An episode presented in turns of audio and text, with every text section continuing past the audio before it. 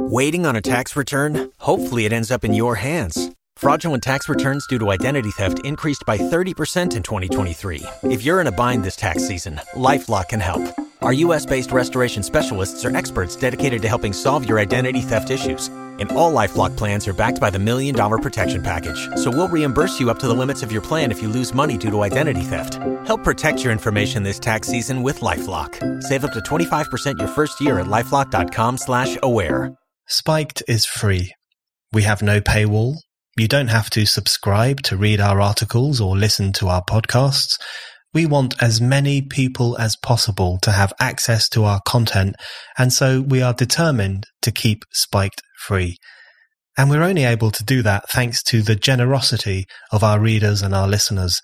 Your donations mean we can carry on doing what we're doing and provide an essential alternative voice on the big issues of the day. This is particularly important during the COVID crisis, in which Spiked has provided the space for lockdown skeptics, dissenting experts, and others to say things that have become unsayable elsewhere. So, thank you to everyone who donates to Spiked.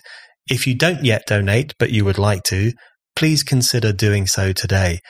One off donations are always hugely appreciated, but even better are regular monthly donations. Even £5 a month, less than the cost of a copy of The Guardian and a cappuccino, can make a huge difference to our work. So, to help keep Spiked free and thriving, go to www.spiked-online.com and hit the big red donate button. Now, on with the show.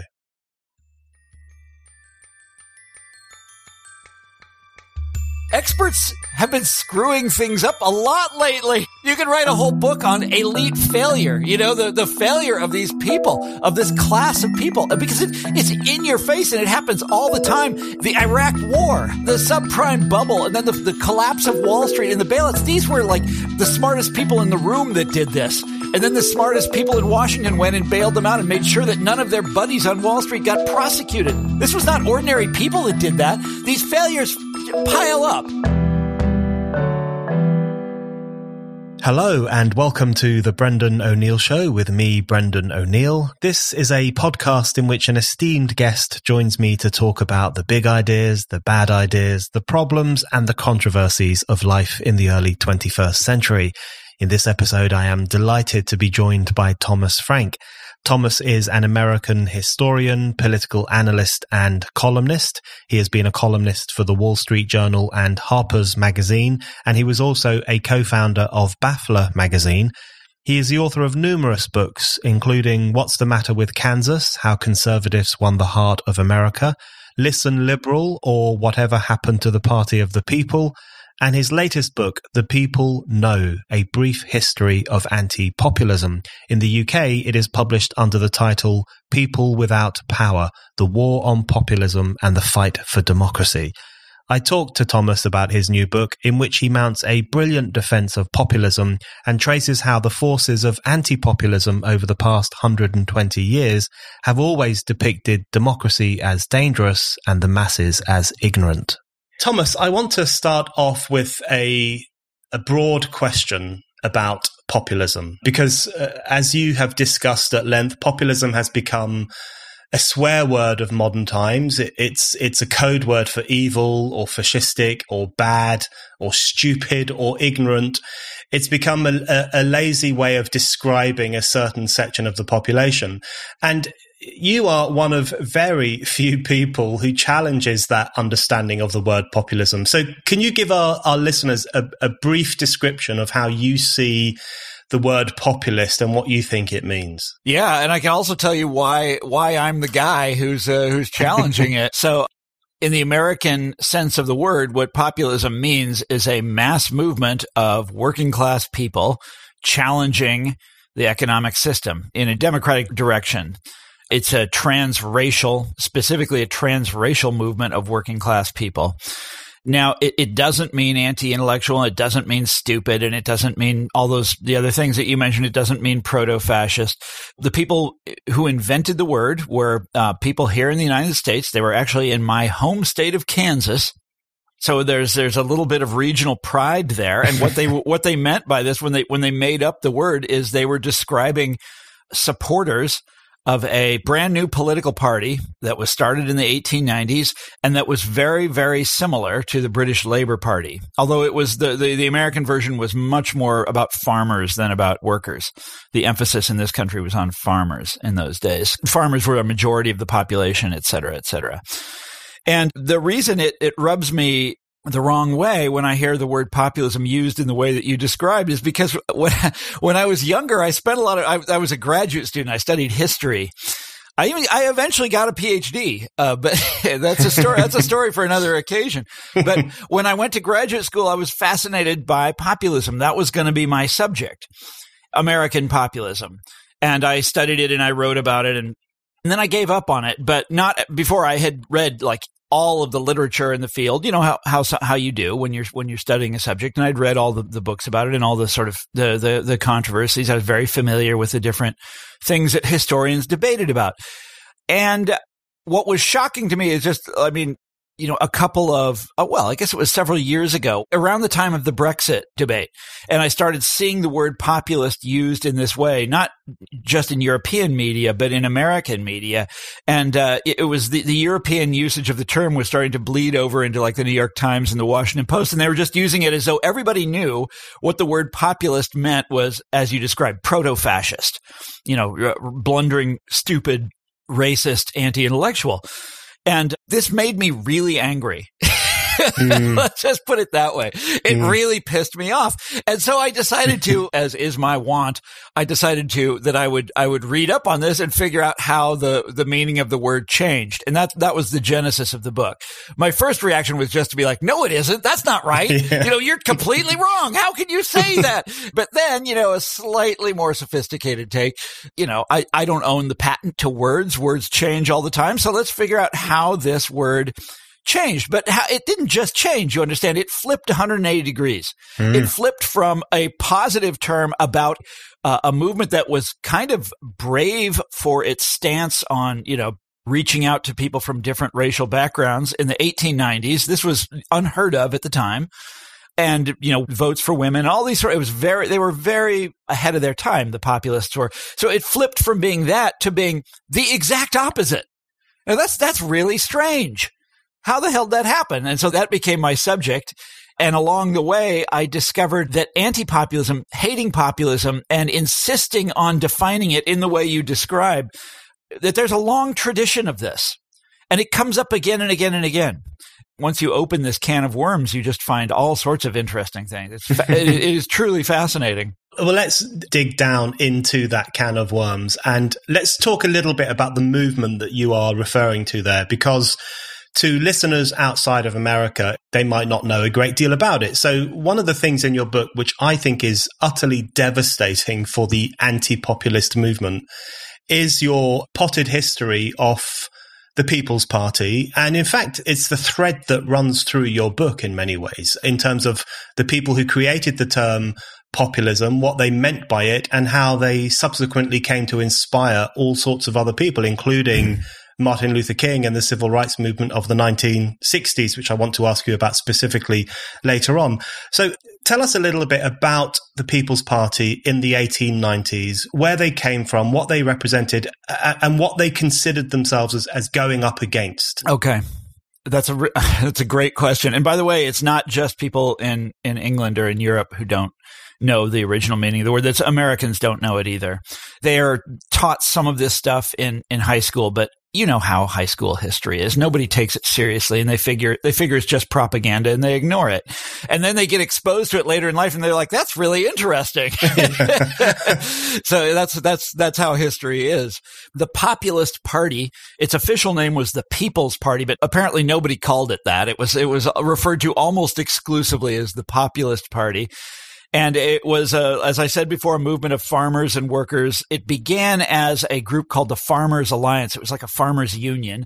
This was, you know, very hard time for farmers in the 1890s. The uh, farm prices were going down. People were losing their farms. And, and they, they said, well, you know, if we all get together and educate ourselves about what our problem is, we can come up with ways of, of overcoming adversity. And they, the, the movement, it caught on like like something that catches on really, really well. And millions and millions of people signed up. It was, it was a huge mass movement, this farmers movement.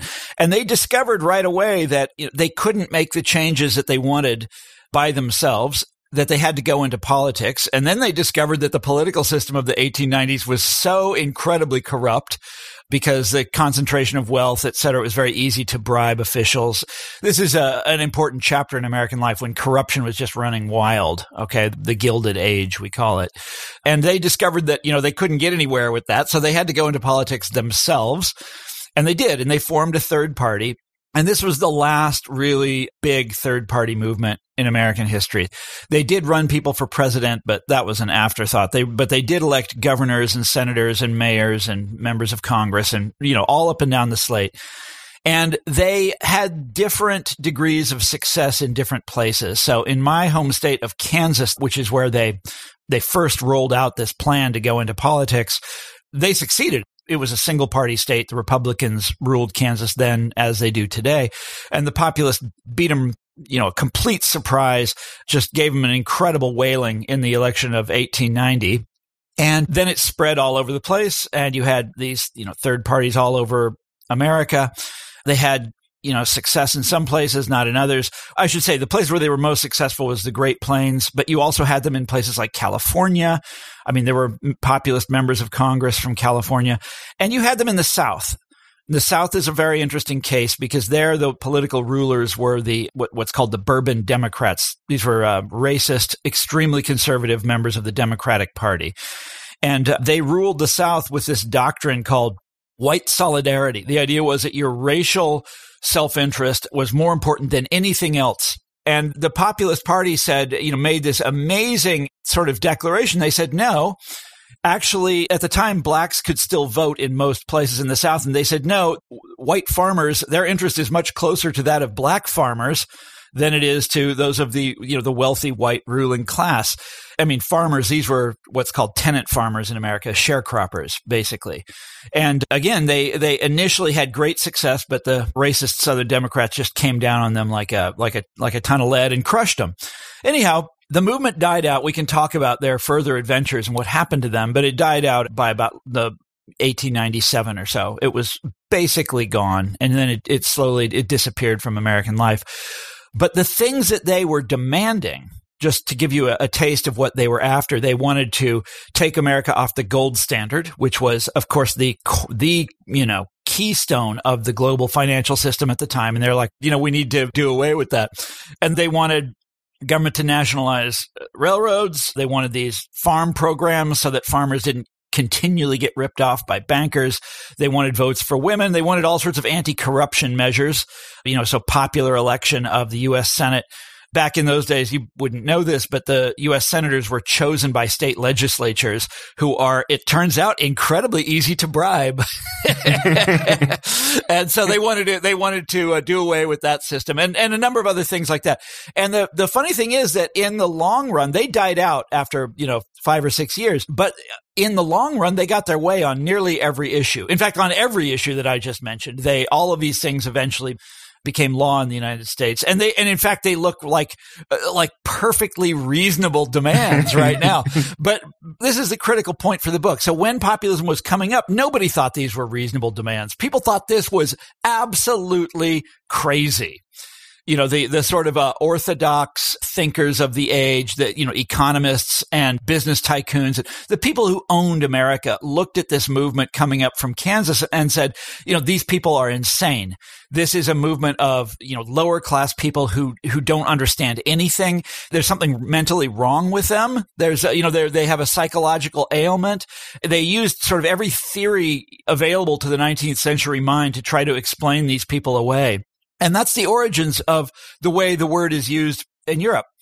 Is is in this anti-populist campaign where they uh, where they tried to crush pop well they did crush populism, and that's where their usage of the word populism as a synonym for like you know mental illness, anti-intellectualism, all that stuff. That's where it comes from. And I think your your description in the book of the People's Party or the Populist Party, as it was widely known, is just so incredibly useful in terms of countering so much of the nonsense that we hear about populism today.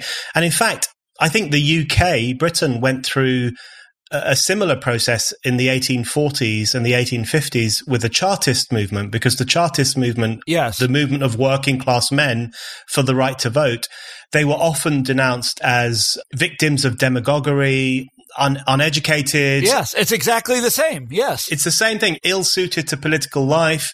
And so there was a kind of anti-populist drive against those guys too, which I think is very interesting. That is exactly right. And, but it goes way back. They denounced Tom Paine in the same way. They denounced the French Revolution in the same way. And in America, after the American Revolution, they sat down to write a constitution. The people that wrote the constitution were afraid of democracy and they thought the word meant mob rule. What's interesting is that you see when the word gets flipped, when the word populism gets flipped, this is like the 1950s is when it when it fully becomes commonplace to use the word populism in in the way that you originally described you couldn't say democracy means mob rule anymore. Everybody thought mm-hmm. democracy mm-hmm. was a good thing after World War II. You know, we were all, everybody believed that democracy by that point. So they needed a word to stand in for this old conception of democracy as this dangerous uprising of the lower orders. And the word they settled on was populism. And yeah, and it, it's massively unfair to the populists and to the people who followed in their in their footsteps. And populism, if you understand the tradition in the way that I described it, politicians and uh, movements that are in the populist tradition actually have uh, have a great record in the United States. They've done wonderful things. Following on from that, one of the things that I thought really struck me reading your book is that the more I read about these original populists from the 1890s in the US, the more I thought, wow, I really agree with these guys on so many things. So the right of women to vote, that's a given. Racial equality, 100%. The fact that they were economic radicals, I'm down with that too. And then you quote from the American nonconformist yes. who said that, that, that populism is, is essentially about the needs and interests and welfare of the people. And uh, I, I, was nodding along constantly and found myself thinking, God, I wish I'd been around in the 1890s. That sounds like a really fruitful moment in American politics. One thing I wanted to ask you was about uh, the extent to which you think populism is a corrective. Because, I mean, in the 1890s, it was it could be argued that it was a corrective against, as you described, the corruption, the extraordinary corruption that existed in American politics and American capitalism. Yeah. And then we can come on in a moment to the corruption and, and other problems that were corrected by populist movements in the 20th century and the 21st century. But to what extent do you think the 1890s moment was an ex- was just an important corrective, which actually rebalanced American political life in a way that has benefited all sorts of people. I think that's that's accurate to say. So that it was a third party. There used to be a tradition of third parties in America. Our system is different than yours. You are pretty much punished if you're not in one of the two main parties. And so to even try to start a third party is a really risky venture. But nevertheless, it, it was tried and succeeded at different times in the 19th century. And if you go back and look at when it happened and how it succeeded, it was whenever the two main parties agreed on the big issue of the day and refused to listen to voices from outside. Does this sound familiar to you, by the way? When, whenever that happened, that was a ripe situation for a third party. So it was a, a form of accountability, or as you say, a corrective. And the uh, the most famous third party is, of course, our Republican Party today, which started up because the two main parties at the time, the Democrats and the Whigs, were basically refusing to debate the issue of slavery and the Republicans said, you know, you know, there's this really big issue. We should be, we should be doing something about it. And they they rose up and they and the Whig Party died. And populism was the other big one from that time. And the issue in those days was industrialization. You know, what do we do about industrialization? Do we just let it rip? You know, laissez faire. That was the term in the old days. You know, let it go. Don't do anything. No government help for these people. And the two parties definitely agreed on that. They agreed on the gold standard. They agreed on, on laissez faire. And some of the anti-populist stuff from that period is, it's just so shockingly callous to human suffering. You know, these farmers are losing everything and, you know, they're, they're in rags, right? I mean, they look like people out of the, you know, French Revolution or something. And the sort of leading economic minds of the day said, well, you know, uh, what should the government do to help these people? Absolutely nothing. they owe these people zero. It was just, it was a, a, a no brainer for them. And so, but populism just by force of numbers makes their voice heard. And in this case, rather than killing one of the two major parties, one of the two major parties swerved and absorbed them. And this was, in this case, the Democratic Party. And it all happened very suddenly in the year 1896. The Democrats took this big step to the left and embraced a whole bunch of the, well, one big populist issue. And the populists got on board. And th- this is actually more, uh, if you are doing just a really mainstream, straight up history of the Democratic Party, up until 1896, it was not a party of the left. That would be a mistake. It was very clearly not that. And that's one of the things that when it embraced populism, it became the more left of the two parties in our system. And it has remained so ever since. But that's what happened to populism. Now, what's funny is third party movements, there has not been a national successful third party movement since then. People have tried but nobody's ever been able to pull it off since then for a lot of different reasons. One is that the two major parties have contrived to make a lot of the techniques that the populists used illegal, not for any good reason, just because they don't want it to happen again. They, they, this is, you know, they would prefer not to be challenged. So they've they've done that, and you don't see third parties in America anymore.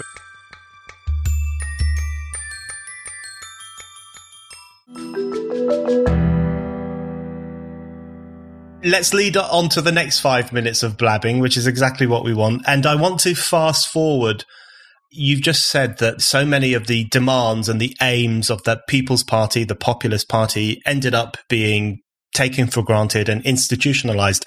So I want to take us forward to America in the 1930s and the 1940s, which is another key focus in yeah. your book, and, and particularly the shift from Hoover to FDR and the way in which, in many ways, FDR represented populism in the White House. Yes. And there's one quote in particular that you have from FDR in 1940, I think, which really stood out when I was reading this.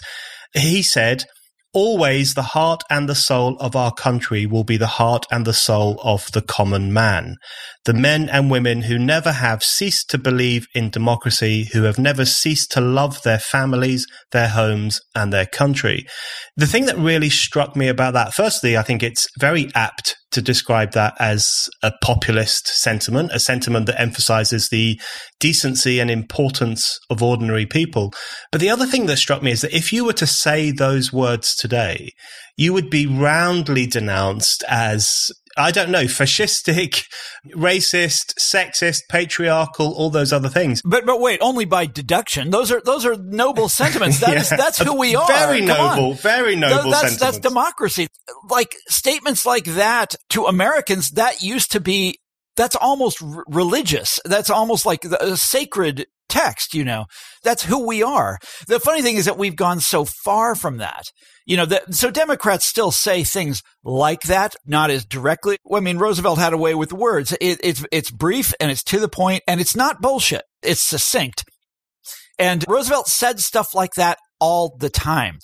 And it's not just a whole bunch of political BS because it, it, actually signified something really important, which was, you know, what one of the things that people began to understand during the 1930s was that prior to that, American government had been operated for the benefit of a small number of people who happened to be the owners of the country, owners of the great corporations, you know, the shareholders, the wealthy. And he said, we're going to operate the government in the interests of ordinary people. And that might sound like a cliche today, but it was absolutely revolutionary. And you look at the the culture of the 1930s, you know, it's it's the great decade of the common man. When you see this kind of stuff in art and movies and literature, it's all over the place in the 1930s. It goes right up into World War II. By the way, whenever you're talking to people about populism, they use it to mean, you know, proto-fascism. American culture, World War II, the way we understood World War II was in this total populist sensibility. And I have a bunch of quotes on that. I just found some more the other day. Bill Mauldin. You remember this guy, the cartoonist? You, you wouldn't because you're not in America, but he was an American cartoonist who was with the troops in Italy and in France. And he's beloved, right? Every American uh, of that period knows who he is and loves this guy. And the whole idea of his cartoons was the average infantryman. That's who was mm. winning the war, not the brass hats you know, not the, uh, not the guys on the general staff. It was all about the ordinary American at war. And we had that sensibility right up until, you know, into the 1950s when it sort of disappeared. But th- that was powerful. That's who we are. That's the great period of, of achievement for the American left, such as it is. You know, that's when we got the welfare state, what, regulated business, got labor unions, all that stuff happened thanks to this way of thinking. Absolutely. And one thing I, I, I think contemporary anti populists, I think probably the thing that they would balk at most in, in your book is your description of FDR in the White House as representing populism in the White House and your very thorough description of the anti populist drive against the New Deal, against FDR, against this, what the capitalist class in particular saw as this bizarre notion that resources should be redistributed to people who had no food. yeah, yeah, yeah, people who were unemployed. So, so I, I wanted to ask you specifically about that because you know, this is a broader point too, which we can develop as well. But there is this notion at the moment that populism is a necessarily right wing phenomenon. Of course, there are left wing populist outliers in Spain and Greece and other parts of the world. But there is this overarching notion that populism tends to be a right wing phenomenon, a bad phenomenon, a kind of fascistic phenomenon. And I think what you demonstrate very well in relation to the FDR situation in particular is that this was a moment at which the left assumed a particular importance in American public life. Yeah. And the anti populist drive came from uh, people with business interests, people who had capitalist power, people who had a, a, vested interest in preserving the exploitative nature of society as it ha- yes. had existed prior to that. That is exactly right. I would even go one step further that the anti-populist resistance to Roosevelt was itself fascist or fascistic or close to fascist. You know, people like William Randolph Hearst, who hated Roosevelt and, uh, you know, attacked him constantly. Hearst also ran newspaper columns by Goering, you know, the, the Nazi, the, uh, Hitler's right hand man. You know, these were, these were not good people, but they're, what I loved about writing about the anti-populism, by the way, this is stuff that is, that historians are not interested in. It's not that mm. nobody's ever written about it. It's just, you know, they don't really care. So they don't like the, the people who beat populism down in the 1890s are not interesting to American historians. They have this romantic attachment to populism itself, but not to the, they, they aren't interested in the people who killed it. And the same with Roosevelt. So the culture of the 30s is very well known and you get a, you get an understanding of it every time you turn on the TV and watch a Frank Capra movie or something. I don't know if they watch those in the UK or not, but uh, you know, here that stuff is on TV all the time and you know, and so we're always reminded of the, of the, the era of the common man. But not everybody felt that way in the 1930s. There was and not just in America, but all around the world, there was at the same time as you had this great flowering of populist culture in the United States, you had all over the world these important thinkers and movements who were saying, you know, democracy is done for. The idea of letting ordinary people have a say is, is stupid. I'm thinking of Revolt of the Masses by Ortega y Gasset. And and various others. And here in America, this manifested as a movement led by a, a, business group called the, well, there were several different ones, but they came together in 1936, the business leaders of America. And by the way, they, they, they said this openly. A guy called E.F. Hutton, he was a financier, wrote a magazine article that was much commented on in 1935 to his fellow business leaders, to his fellow executives, his fellow tycoons. And he said the, the headline, the title of the article was, Let's Gang Up. Yeah, gang up right. on Roosevelt. Let's let's all get together and let's and let's crush this guy. And the uh, the DuPont family, they own a very important arms manufacturers here in America, bankrolled an organization called the American Liberty League which is the first of the great right wing front groups. Now, historians know that this happened, but they don't dig into it. They don't like go back and read what the American Liberty League was actually saying. And so I went, I went and did this and oh my God, it's the most astonishing stuff. It's exactly like the opposition to the populists in the 1890s. It's basically, uh, once again, the, the lower orders are out of control. The lower orders have no rightful claim on we, the, you know, the true rulers of America America. The reason we rule America is because we are the ones who, you know, God meant to rule America. We understand how it works. We are the fit. We are the intelligent. And again, there's a lot of eugenics mixed into this campaign against Roosevelt, a lot of basically a fascism uh, mixed into it. These people well, they would quote fascist theorists all the time. I, I, did not know that until I went and did the research myself. That they would they would talk about you know the the reason working class people were on the bottom and why they had to stay on the bottom is because you know they had bad genes. Yeah, they had bad DNA you know there was something wrong with their their mental construction you know? It, it's the it's and also they were crazy. That's they they rolled out carl jung to attack franklin roosevelt so mental disorder. They always do it's always the same bunch of tricks. What astonishes me when I go back and read these different attacks, first on populism and then on Roosevelt, is how much racism was mixed into these things. I mean, especially with the attacks on Roosevelt because Roosevelt was also reaching out to the black community in the northern cities and was very successful at doing that. And th- this is when the black vote in America, by and large, goes from the Republican Party to the Democratic Party. And the people attacking him are, are using all kinds of really, you know, creepy racist theory against him. And uh, this is all forgotten. By the way, uh, an important factor here that that we haven't mentioned is the the ganging up nature of it. Okay. Where, in both of these situations, both in the 1890s and in the 1930s, anti-populism represents a gathering of the tribes of the people who own this country. What would we say? A gathering of the elite tribes.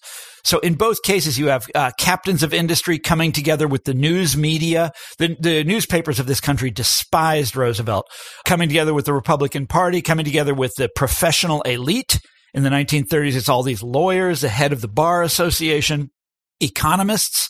They would sign mass letters denouncing FDR, you know, as the economists still like to do to this day. And the the great thing is they lost. They got their ass yes. they got their ass handed to them. And, and uh, Roosevelt gave them the biggest, you know, electoral thumping that's ever been seen yeah. in this country. Yeah, absolutely. In a moment, I want to uh, explore with you one of the things I think is very important, which is the shift from anti populism being a racist phenomenon or containing aspects of racism towards what it is today, which is a supposedly anti-racist phenomenon. I yes. think that's quite an important shift in the nature of anti-populism. But, but I think just to, to keep the kind of chronological line, I think your description of the 1930s is incredibly important because in in many ways it's it's the decade of the common man and the common woman and the common person, but it it is also the decade in which there is pushback against that phenomenon from the elites and from the business elites and also the cultural elites who become more important in the 50s and 60s, but they're there in the 1930s too. And John Carey is a British writer and he wrote a book called The Intellectuals and the Masses, which really traces the intellectual, supposedly intellectual reaction against mass society from the 1890s through to the 1930s. And in fact, that was one of the first books. I read it when I was very young. That was one of the first books that turned me on to the problems of anti populism and anti democracy. And he touches upon some of the authors and ideas that you develop in detail in your book. But one of the things I wanted to specifically ask you about the 1930s because the 1930s, in my view, is kind of a precursor to the 1960s in some ways, even though it's not necessarily understood like that in historical terms in the sense that there were two things going on, which is firstly, there was a pushback by populist movements who were very, very democratically successful. And then there was the reaction by the self interested elites. And there was a reaction against this uprising by self interested capitalists and protectors of cultural correctness and everything else. To what extent do you think the conflicts of the 1930s prior to the Second World War, which obviously complicates everything. To what extent do you think the conflicts of the 1930s have informed the tensions and the conflicts that have emerged in the 20th century and the 21st century since then? Well, in my mind, the 30s, that's the period where everything begins. And for a lot of people who have like similar political views to me, that's the great period. That's the heroic age. I'll give you an example from a few weeks ago, my daughter and I went mountain climbing in Rocky Mountain National Park. And the national parks had been declared long before the 1930s, but in the 30s, Roosevelt set up a group called the Civilian Conservation Corps to have, you know, unemployed city kids go out and work in the national parks. And they built all the trails and highways in these national parks. And every time you go to one, you look at these highways that they would build up into the alpine reaches of the mountains. And you, you just, you can't believe that someone did this. They're clearly yeah. built by hand, you know, yeah. beautiful stonework.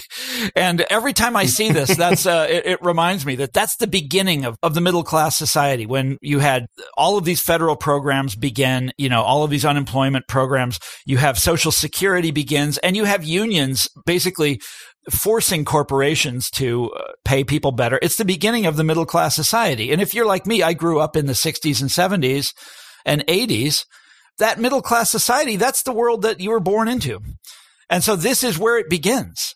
And the 30s are foundational for me in that respect. Now, all that's gone now. All of the assumptions of the middle class society have deteriorated and blown away. And it's hard to even describe it to people anymore that we once took all these things for granted and you could get good health care in America. And America was essentially a social democracy, not in name. We would never use words like that in America, but we basically were that up until the 1980s. The 30s are the beginning of that, and the 80s are the end. right, right. I actually want to propel us forward slightly because I, I think um, your description of the 1930s is very apt in terms of the tensions that were at play and the influence that those, the ripple effect that those tensions had on the rest of political life for the next, I guess, 18, 90 years. But I, I, wanted just to keep with the chronological thread, which I know is a narrow way to understand these things, but just to keep with the chronological thread, I wanted to actually talk about the 1950s for a okay. second, because one of the things that I found really interesting reading your book is your discussion of McCarthyism. And I had never thought about McCarthyism in this way before. And that's why I thought it was an incredibly useful phenomenon, which is that you describe the McCarthyite period in the 1950s as a moment at which the intellectual classes start to understand the threat to their existence or the threat to their moral authority and the, and the threat to their expertise as something that is generated by the ignorance of the masses, which is exploited by demagogues like Joe McCarthy. And I thought that was a really useful way to understand the McCarthy period because I've always struggled to understand how you go from what is presented to us as the liberal protest against the McCarthyite culture how that then bleeds into the 1960s and all the other kind of countercultural phenomenon that followed. Oh, man. But I just thought it was a useful way to describe a very important shift that takes place, which is that this misunderstanding in some ways of McCarthyism, not as an elite clampdown on supposedly problematic, dangerous ideas, but the misunderstanding of it as ordinary people infecting political life with their ignorance. I would say deliberate misunderstanding. But I like how you put that. You've you've read the book more thoroughly than anybody else I've I've I've encountered since I finished writing it. And first of all, thanks for reading it, and I'm impressed by that. Do British listeners know what McCarthyism was? Yes, yeah. Okay. So yeah, we're very familiar with McCarthy. Yeah, it's yeah. a period of, of red scares and specifically of wrongful accusation where false accusation just runs wild in American culture and you can get somebody fired or in trouble with the slightest hint that they are a communist. And there is this fear of communism as like a, you know, that it was everywhere. It's not just, the, it's not a fear of the Soviet Union per se. It's a fear that communism is here among us and uh, we have to root it out and we don't know where it is. And and you know sp- some people are suspicious. And it, it takes a nasty turn against intellectuals specifically university professors uh, people who write movies for hollywood you know that kind of thing as everyone knows. And the intellectuals reacted to this. And this is a, a you know really fascinating thing. The intellectuals react to this by deciding that what mccarthyism is is exactly as you just put it. It's a mass movement of the deluded masses, which, by the way, it was not. Okay. Mm-hmm. Uh, Joe McCarthy was a, you know, U.S. Senator. I mean, he was, there were a lot of delusions behind him and a lot of fears and a lot of hysteria behind him, but he wasn't a particularly, you know, a great leader of working class movements. Yeah. He was not yeah. that. He was a he was a traditional Republican from a Republican area who had Republican backers. And yes, he was able to whip up hysteria, but it wasn't the same thing as like a union going on strike or something. It's a completely and utterly different thing. Nevertheless, the intellectuals of the 1950s decided that the two were in fact the same. And they decided that what McCarthy represented was, and this is where the word populism gets flipped. They decided that McCarthy was a species of populist. And it's a very interesting move. And it comes out of a this sort of generation of intellectuals in the 1950s. They called themselves the consensus intellectuals. Actually, I don't know if they called themselves that or not, but that's what they're called. And I, I have a bunch of their books here on the shelf. Here's one. He's got a picture of McCarthy on the cover, you know, and they're they're absolutely terrified by and fascinated by McCarthy and decided that he represented the problem of mass democracy, which they called populism. And the guy who got them going was a historian named Richard Hofstadter, who was the greatest American historian of that period, probably the most popular American historian who's ever practiced the craft and wrote a book in 1955 called The Age of Reform. And it is the, the classic expression of the 1950s sensibility. And he completely in it, you know, it was very popular, won the Pulitzer Prize, bestseller, and has been described as the most influential work of American history ever written, although it's hard to find anybody that's read it today. But nevertheless, in this book, he decided to do a, you know, a new interpretation of populism.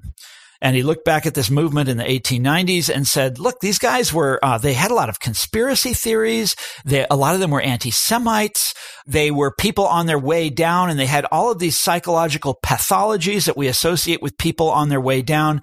And so he redefined populism as proto-fascism.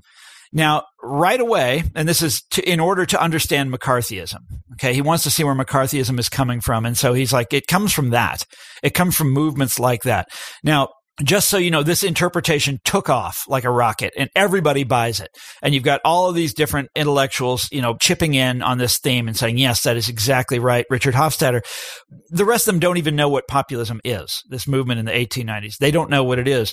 Hofstadter is a historian and a great one, but even his research on populism was quite poor.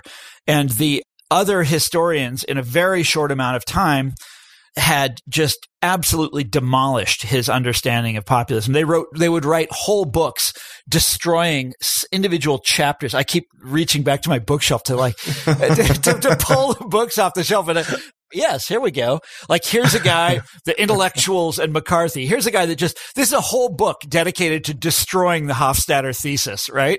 But it's highbrow sociology. It's difficult to read. It, and it never had anywhere near the kind of of reach that Hofstadter's book had had. I mean, Hofstadter got the Pulitzer Prize. He's, you know, it's, it's widely respected.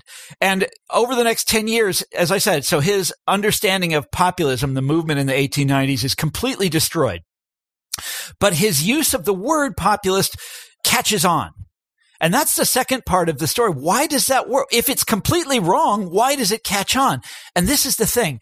Hofstadter wasn't just writing about the past. Obviously, he's writing about the present and he's writing a manifesto for his generation of intellectuals, for these consensus scholars. And this is the 50s. This is the great period where intellectuals are coming into power in American life. And by intellectuals, I, I mean professionals, people with MBAs, you know, people with PhDs. The university system is growing enormously. Uh, you have, you know, these geniuses running the Pentagon, you know, Robert McNamara, you know, you have all these, uh, uh you know, MBAs running the corporations. And this is the great era of managerialism. And Hofstadter is writing a manifesto for managerialism.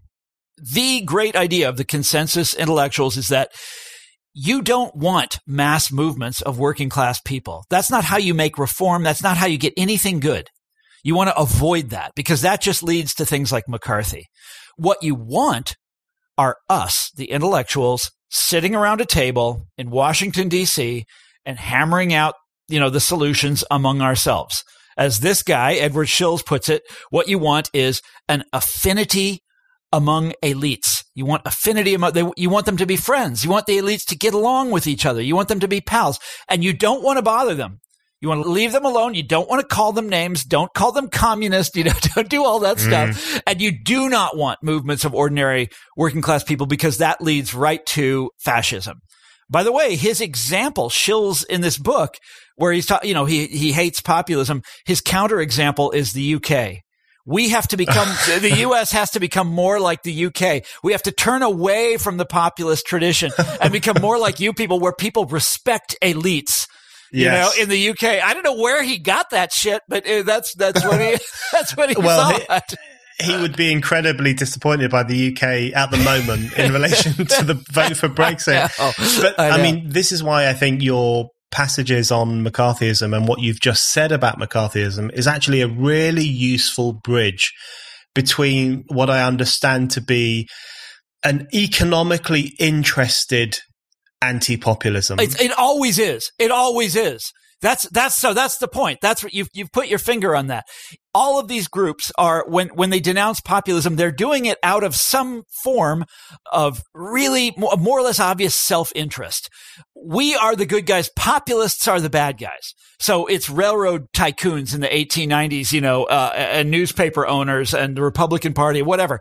And it's the same bunch you know it's uh, lawyers and economists in the 1930s and again the you know tycoons the dupont family.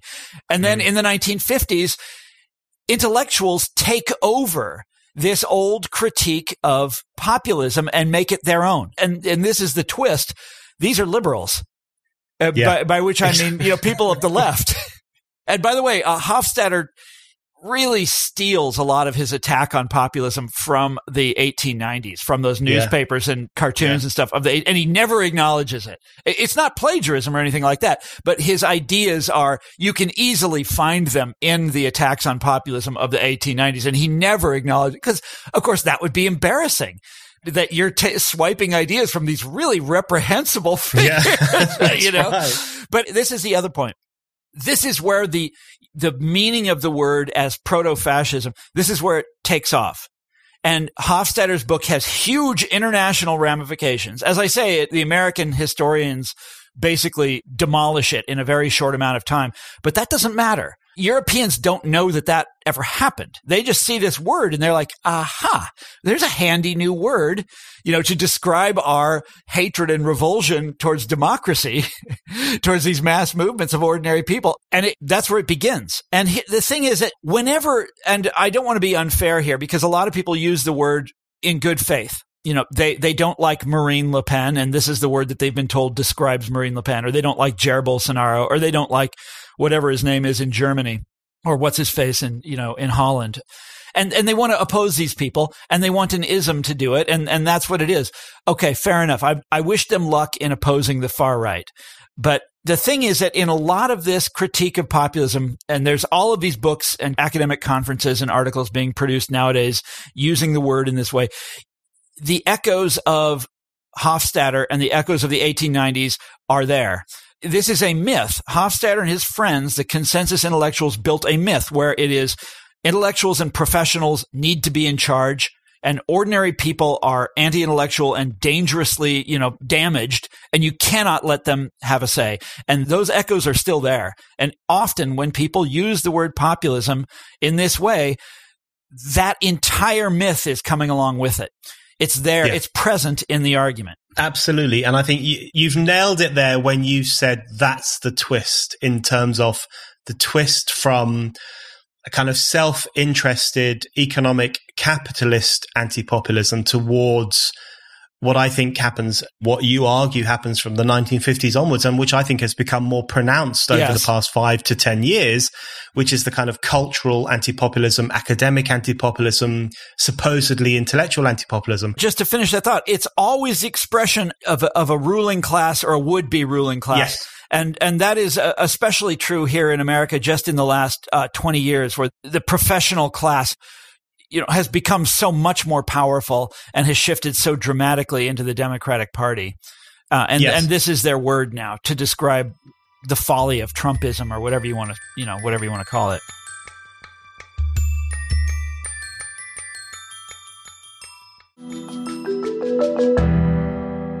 Just sticking with the chronological thing just for five more minutes.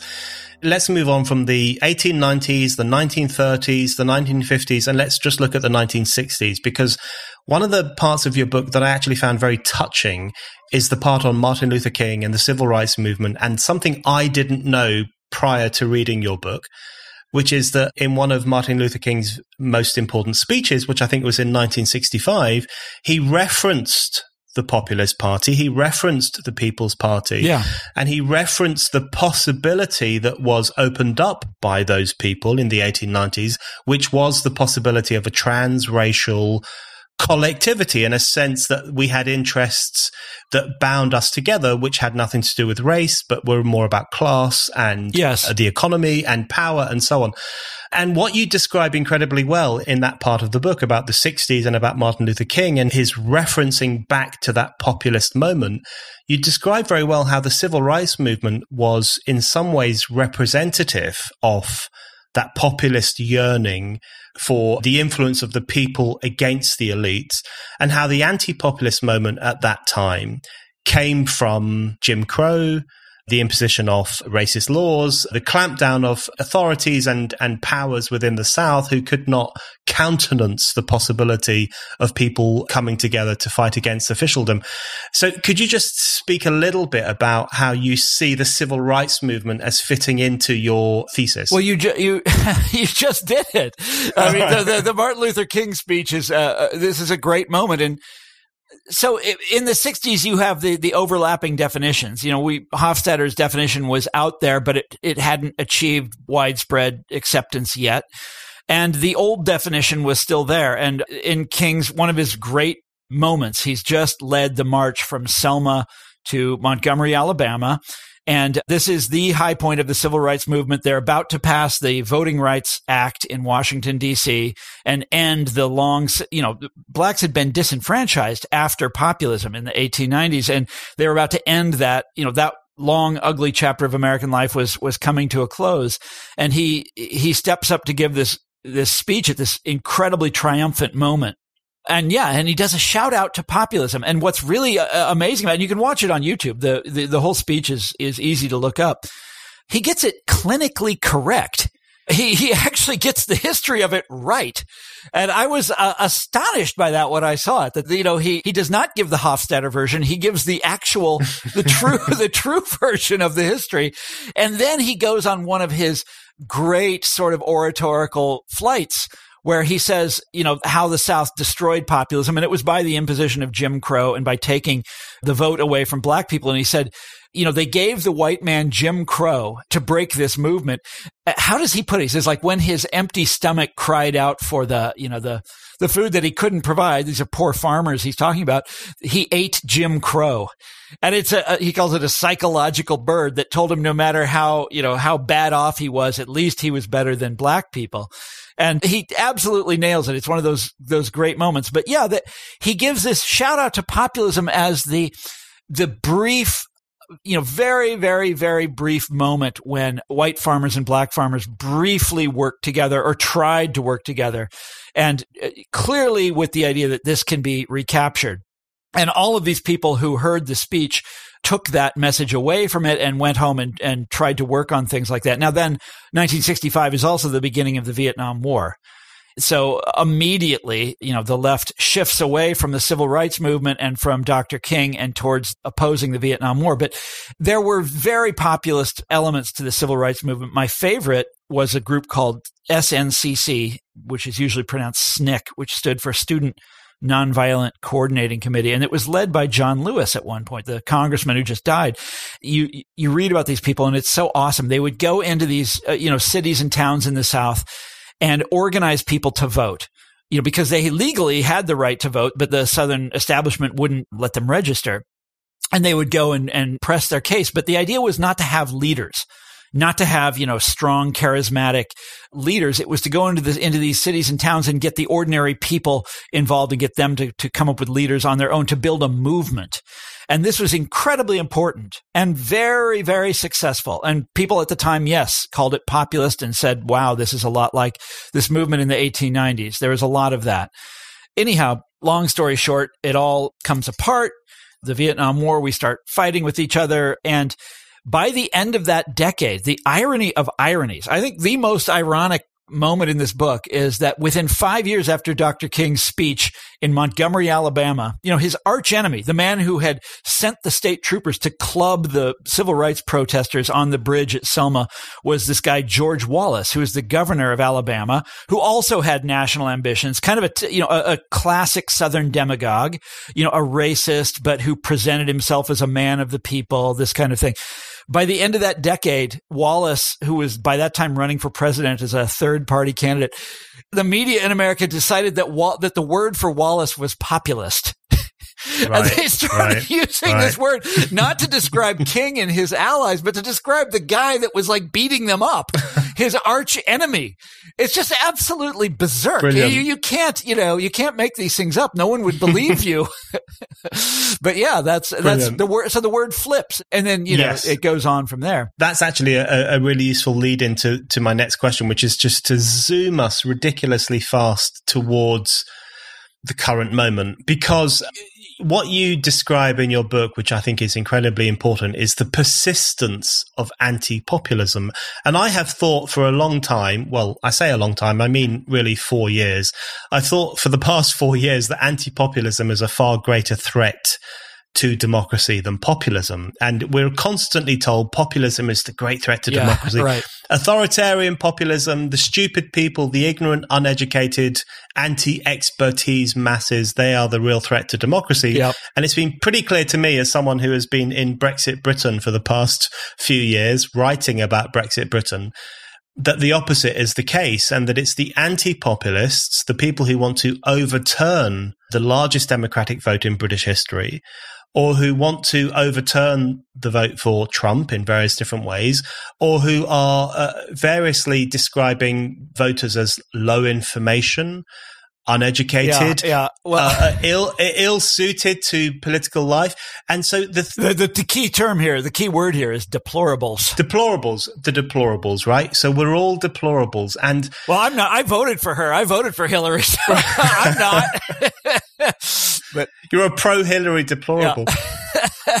but I think one of the distinctive things about the current moment, which I think is so fascinating in relation to your history in your book, uh, your history of anti populism, essentially, is that so many of, of the contemporary anti populists, the people who hate Brexit, who think Trump is Hitler, and who think the masses are as ignorant as they have always been, what's interesting is that they would not see themselves as being like the capitalists of the 1890s and the 1930s. Right. They would not see themselves as being like the racists, the Jim Crow racists of the 1950s. Yeah.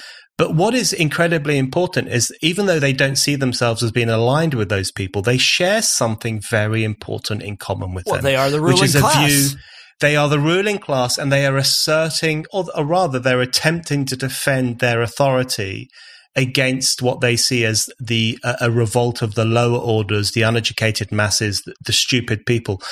So you would draw an explicit line, even though you recognize, of course, that anti-populism changes over time. Yeah. You would draw an explicit line between the anti-populist reaction of the 1890s through to the anti-populist reaction of the 2020s. Yes, I would, uh, uh, with some caveats. I don't think Trump is a populist. I think he's a demagogue, and I think he's a a fraud.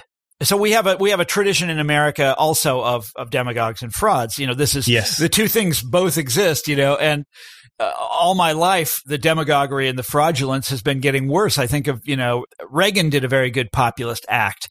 Bill Clinton did a very good populist act. All these guys are phonies. Yeah. George W. Bush, for God's sakes, did this, you know, ah, you know, the, the, the, soft Texas twang. Oh my God. And it just, Newt Gingrich did a good, the, the Tea Party movement did a good populist act, but it was, in fact, it was, it was like developed in a lab or something. It was so evil. I'm sorry. It, we could talk about that some of the time. These are all my particular views on things. But the anti-populism is still there and it, poisons, in my view, it poisons any attempt to really build a a proper opposition to Trump and Trumpism, Reagan and Reaganism, all of these things. There is no corresponding, you know, well, okay, I'm getting, I'm getting ahead of myself here because you asked a really straightforward question and the answer is yes. The answer is that the people who despise and denounce populism are as self-interested as they have always been.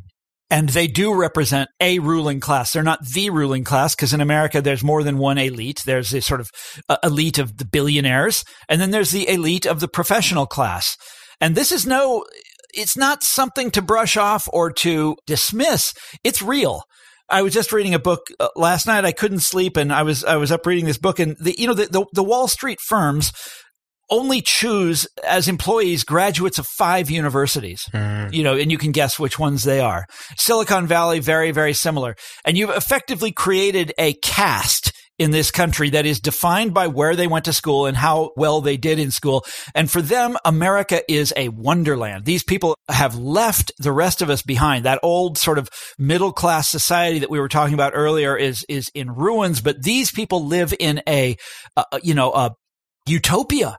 They are so wealthy compared to the rest of us. Everything works in their lives. You know, they are the elite or an elite and they are increasingly identified with the Democratic Party. I shouldn't say increasingly. It's done. The switch, the old, the, the switch is done. The Democratic Party is the party of these managerial white collar professional class elites. Yeah. And everywhere you go in these very wealthy suburbs in America that used to be Republican, there's everybody's flipping over to the Democratic Party. The, the one I grew up in, in, in Kansas. I wrote about it. And what's the matter with Kansas? Famously right wing Republican suburb. Democrats now, they're all over the place. It is very slowly but surely becoming Democratic. This is happening everywhere you look in upper class America.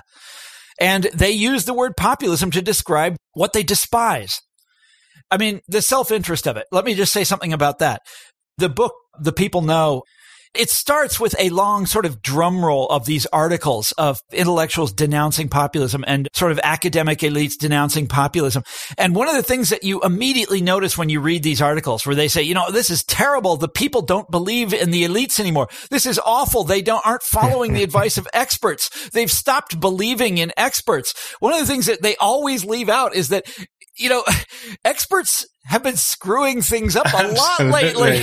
you know, Absolutely. You could write a whole book on elite failure, you know, the, the failure of these people, of this class of people, uh, because it, it's just like, it's in your face and it happens all the time. And they done this whole anti-populist literature without ever acknowledging that. Yeah. The Iraq war, the, the, you know, the, the subprime bubble and then the, the collapse of Wall Street and the bailouts. These were like the, the smartest people in the room that did this. And then the smartest people in Washington went and bailed them out and made sure that none of their buddies on Wall Street got prosecuted. These are the people, the, the opioid crisis. This was not ordinary people that did that. These are people writing prescriptions that did that. Or, or my favorite example of elite failure is the Hillary Clinton campaign in 2016, which is run by the most highly paid and smartest and highly educated political consultants in America you know, and is massively better funded than the Trump campaign. Like a lot of, you know, it's, it is again a, a, gathering of the elite tribes, the Hillary Clinton campaign. And they're, they're going up against a guy, Donald Trump, who's the most hated candidate in American history. and his campaign is being run, run by Steve Bannon. Have you seen the, Steve Bannon's in big trouble right now, but, yeah.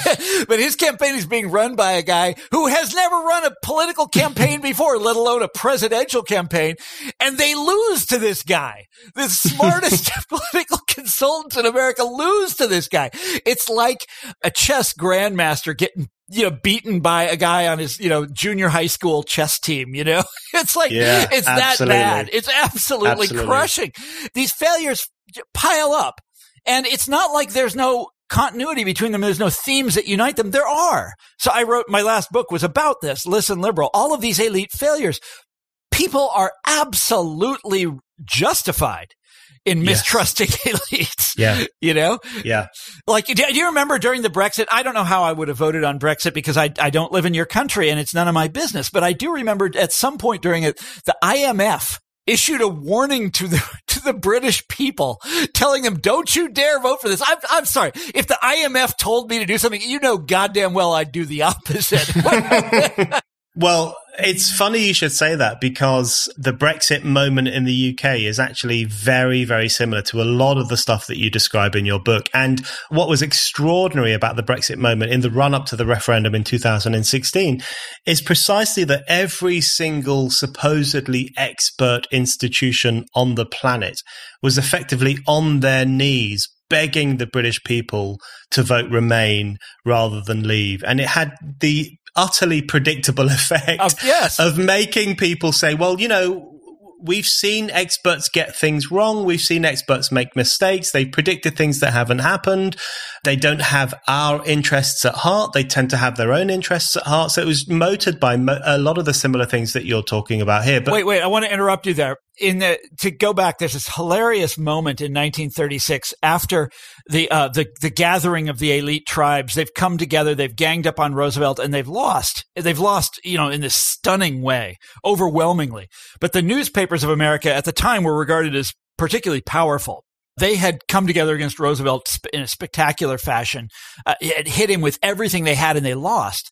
And so after the dust had settled, these people said, were like, what the hell went wrong? You know, what, what happened? Mm. and one of the, the, conclusions that a guy drew, uh, I forget which, which person was writing about it at the time, said that Roosevelt uh, did better in cities where, so back then, American cities would often have more than one newspaper. Roosevelt did his best in cities where there was not a single newspaper on his side. And what this indicated was that it was the very fact of elite unanimity that turned people away.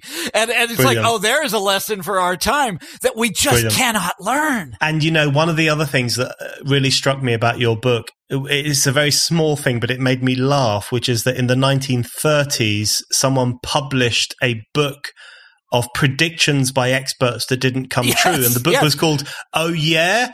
And I just thought that was just so perfect. And you could literally do the same thing today. A guy tried during the financial crisis. uh, uh, uh, he, he sent me, I think he sent me a copy of it, but this, this book was a, as as massive a bestseller as it was possible yeah. to be in like 1932. You know, I've got it in the other room. I can't like pull it off my shelf. But that's all it is. It's newspaper headlines, you know, and then, and then with, the, with the actual facts printed right next yeah. to it. Oh my God. Yeah. It's devastating. Brilliant. I have one more final question for you, which is whether things will ever change. Because when I was reading your book, I was thinking about the fact that anti-masses sentiment has existed for such a long time. And I was thinking right back to the English Civil War in the 1640s when you know, the radical leveler movement, which was the most pro democratic movement, when they got a bit too big for their boots, Oliver Cromwell said they are trying to whip up the rude multitude against elite sentimentality. And that's Cromwell. That's Cromwell. Right. That. That's Cromwell, right? And he was pretty radical in, in his own sense. And then if you go forward to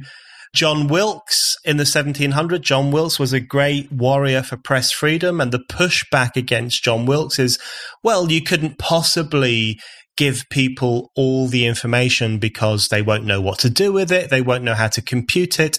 And then, of course, if you go through to the Chartist movement in the UK and the suffragette movement and all the things you describe in your book in relation to the US in the 1890s and the 1930s, the argument for the past 300 or 400 years strikes me as, as having been pretty similar, which is that there is an elite caste of society who are well educated, who are aristocrats or bureaucrats or intellectuals or academics, and they know what's best for society. And then there are ordinary people whose best hope is representative democracy because that's quite measured and often quite tempered. But anything which is more direct, any process through which ordinary people assert something a bit more demanding or a bit more direct or, or argue for a transformation of the system is always denounced as mass stupidity, herd stupidity, ignorance, and so on. Can you give our listeners any sense of optimism that this anti populist prejudice, which has existed in different ways for a long period of time, that it can be countered, that it could be transformed, and that we might actually get to a situation where ordinary people are properly folded into the decision making processes of oh, life. Oh my God, wouldn't that be something? So I, am actually not optimistic about that, and, I, and this is where this is where I I sort of break with populism. Populist tradition is really optimistic. So you look at a bearer of it like Bernie Sanders, who in my mind is very clearly within the populist tradition, and what it takes for that guy to get up every day and go out there and just get punished. I don't have that. I'm not like him in that way. Or you look at the populists in the 1890s, or you look at the labor movement, you know, what it takes to go, I mean, actually get beat up and shot at by police, or the, the civil rights guys uh, in the 60s. That takes a kind of optimism that I just, I simply do not have.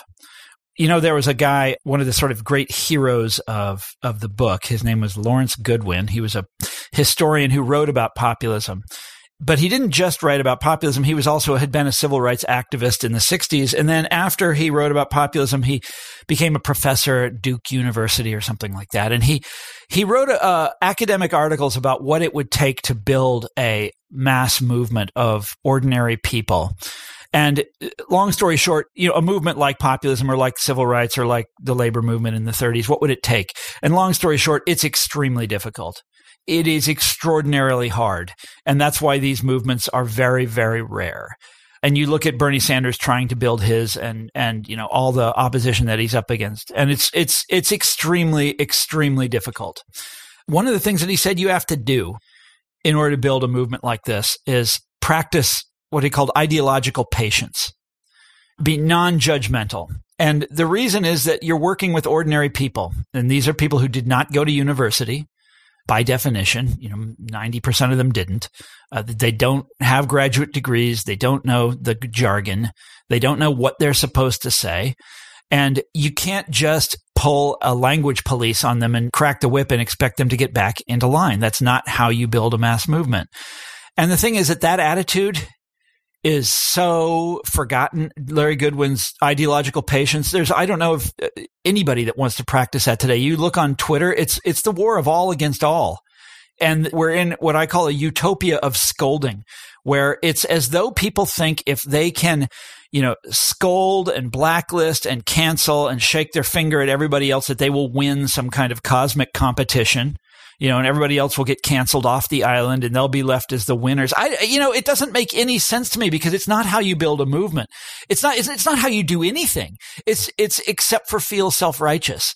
And this is the eternal stumbling block for people that want to be, you know, have movements for economic democracy or movements for democracy, period, is that they are constantly caught up in purity tests and purging one another judging one another, being holier than thou. And it happens all the time.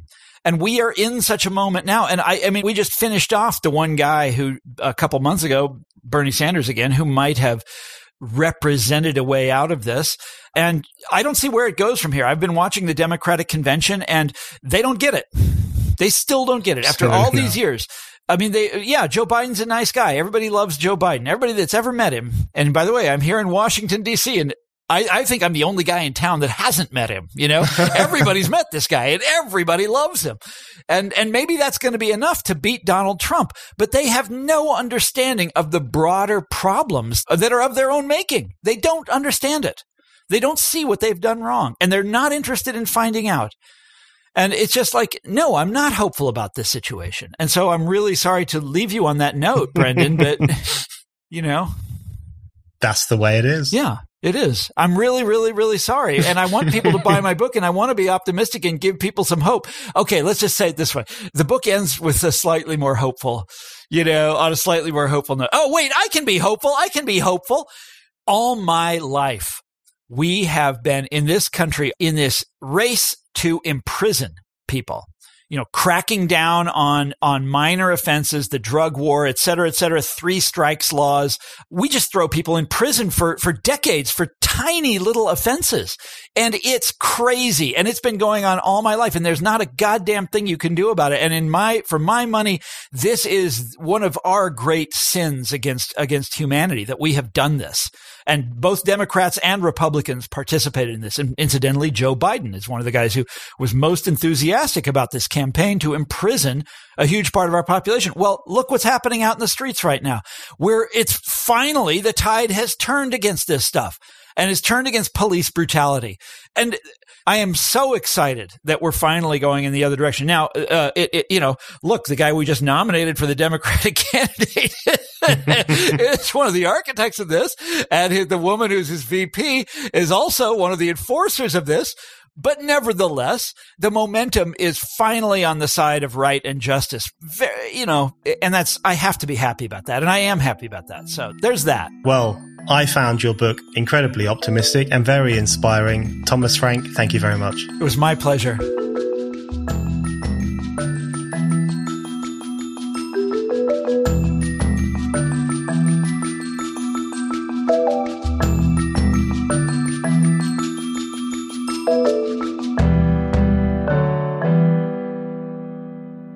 Thank you for listening to The Brendan O'Neill Show. We'll be back with another guest and more discussion. Don't forget to subscribe. And in the meantime, keep reading Spiked at www.spiked-online.com.